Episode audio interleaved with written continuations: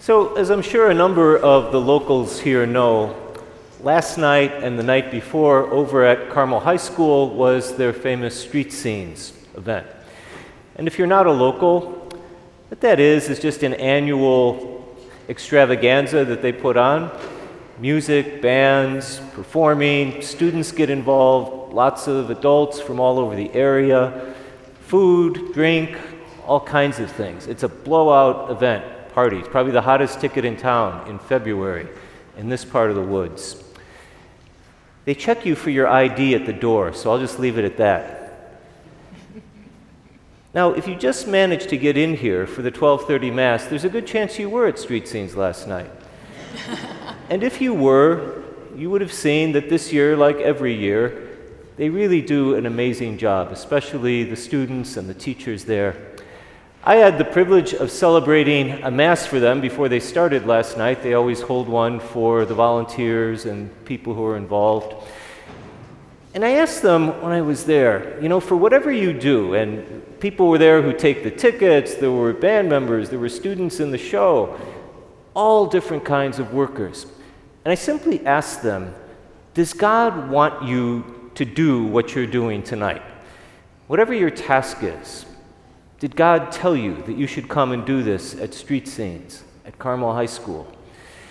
And they all sort of said, Well, yeah, you know, we hope so. And I have no doubt that that was probably true. But think about it for a minute. Of the things that we commit our lives to, and, and just to take that as an example, I mean, they practice for months, it's all kinds of work goes into it, it's a huge production. But for the ordinary things, even in our lives, if we asked ourselves, is this what God wants me to do? What sort of answers would we come up with?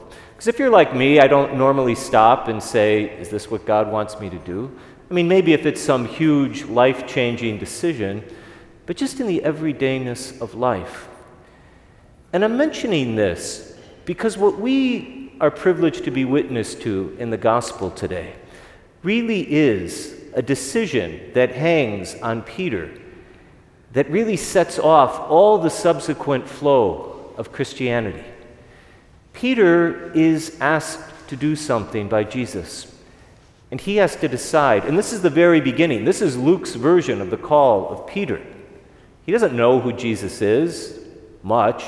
Jesus cured his mother in law a couple verses earlier, but we're not given any indication that at that point they knew each other terribly well.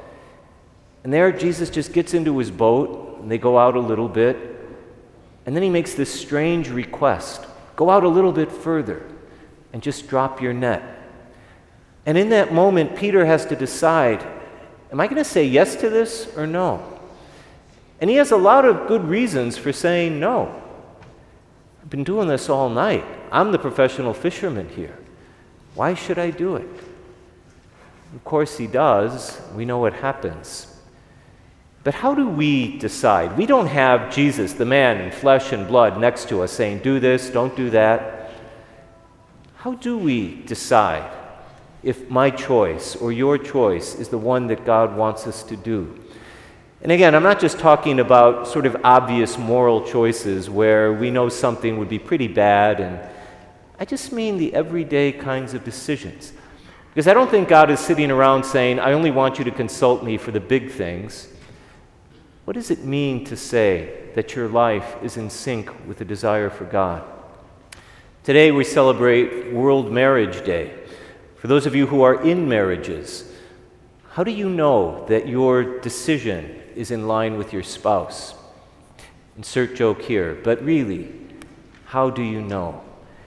Because I'll bet in a lot of ways, as the years go on, you get a better sense of how the other one thinks you have a deeper appreciation for shared desires and fears. And how do we know that what we are choosing is what God wants? And it's easy to say because we don't have Jesus there in the boat next to us, perhaps. Well, I just wish I could hear what God is saying, you know? And sometimes we pray that way Lord, just give me a sign, just let me know, what should I do? But most of the time, those kinds of physical, external signs don't appear. But that doesn't mean we don't have ways of knowing. And one of the simplest ways, and one of the most profound ways, really, is just to simply try and find the courage inside to talk about whatever it is that we're weighing on our mind or heart. And you can say, well, I don't necessarily need God for that. I can just talk with another person. But if we believe what we say we believe, we are living on the other side of the resurrection. We don't have to go to the guy, Jesus of Nazareth, in the flesh. We've got the grace of his spirit, but that looks like something. So when we have a conversation in trust, maybe with your spouse, maybe with a great friend, maybe with a sibling, maybe with a colleague, but to have a conversation in trust where we're simply thinking in our hearts, Lord, help me in this conversation get a better insight to what you desire for me. It works. It really works because it's not just about us and our human efforts. And it may take time to sort things out. I get that. And we all have consciences. And if you just thought back to the last serious decision you made, you've got some gut instinct did I do the right thing or not the right thing? But that's a wonderful place to start. And then think of Peter. Think of the reasons he had for not going out a little bit further from the shore. Well, for one thing, he might have been afraid, right? Afraid of the deeper water. What's going on out there? What if I lose control? What if it's not so safe? Think of how many times you made a decision that went against that inner voice out of fear. If you're like me, it's a pretty long list. And we can say, Lord, if I only knew what you wanted, but if we're brutally honest, lots of times we have a better sense of that than we want to admit. But the fear, fear of being ashamed, fear of being laughed at, fear of how the other person would receive it, what other motivation does Peter have? Well, why bother? He's the fisherman. We haven't caught anything all night. Why bother taking another stab at this? Why bother extending a word of forgiveness to that person? They've already made it clear they're not interested. Why bother being a little extra generous with my time or my resources? It's just a drop in the ocean. It's not going to make any difference. All the different reasons we decide it's just not worth the effort. And maybe deep down we have this gnawing sense that that isn't what God is asking us to do. Again, I'm not talking about the big black and white decisions between something which is good and something which is obviously sinful. We screw those up plenty of times for other reasons. But I'm just talking about the subtle decisions. Why did I do this? And do I know it's in line with God's desire for me? And it's worth asking and weighing that question because at the end of the day, there's really nothing more God has to offer us than that beautiful invitation to say, Follow me, come along with me. I desire nothing more that you would walk side by side with me in what you choose, in what you avoid. If you are deeply in love with someone, you know what that desire is like. So, just an invitation, a little spiritual exercise this week. I mean, I threw out a question to the cast and crew of street scenes that's probably the last thing they were expecting to hear. Throw that question at yourself. It's World Marriage Day, throw it at your spouse. You got to talk about something. Throw that question to somebody that you love and trust.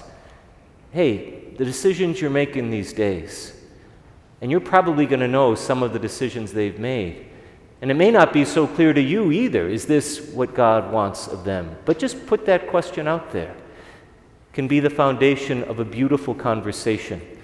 And I've got to believe, as Peter was hauling in all those fish with the other disciples, they probably had some really good conversation.